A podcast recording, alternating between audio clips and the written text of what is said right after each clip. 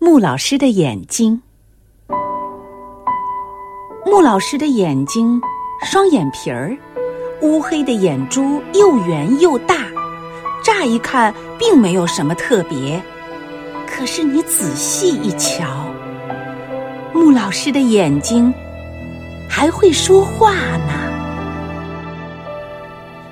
语文课上，我想起书桌里那块漂亮的新橡皮，手痒痒了，不知不觉地伸进去，想要摸一摸，正巧被穆老师看见了，他的眼睛好像在暗示：“你怎么做小动作啦？”我的手马上不痒了，赶紧缩回来，认真地听老师讲课。有一次，穆老师在大礼堂给我们讲乌鸦喝水这篇课文，有300多位老师来听课。穆老师提问：乌鸦为什么能喝到水？我马上把手举得高高的，穆老师叫我回答。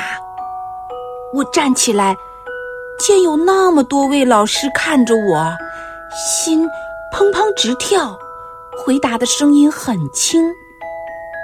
穆老师的眼睛马上向我投来鼓励的目光，似乎在说：“说得对，就是声音再响亮点儿。”我看看穆老师的眼睛，胆子大了，声音也响亮了。这时，穆老师的眼睛又向我投来赞许的目光，好像在说：“讲得好。”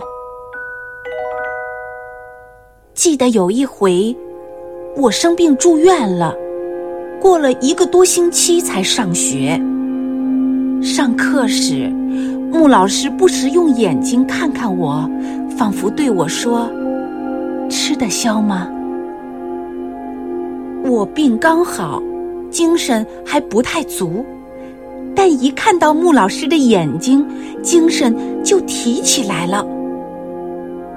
下课，穆老师和我们一起玩的时候，他的眼睛也会说话。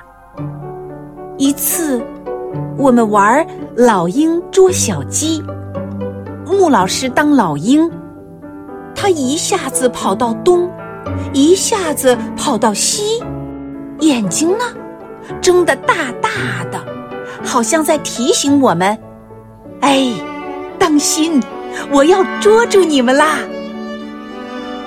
真糟糕，末尾的一只小鸡跑得太慢，被捉住了。这时候，穆老师的眼睛笑得弯弯的，似乎在说：“哈哈，这回可让我捉住了。”现在，穆老师虽然不教我们了，但是每当我看到穆老师，总要先看看他的眼睛，看看他对我说些什么。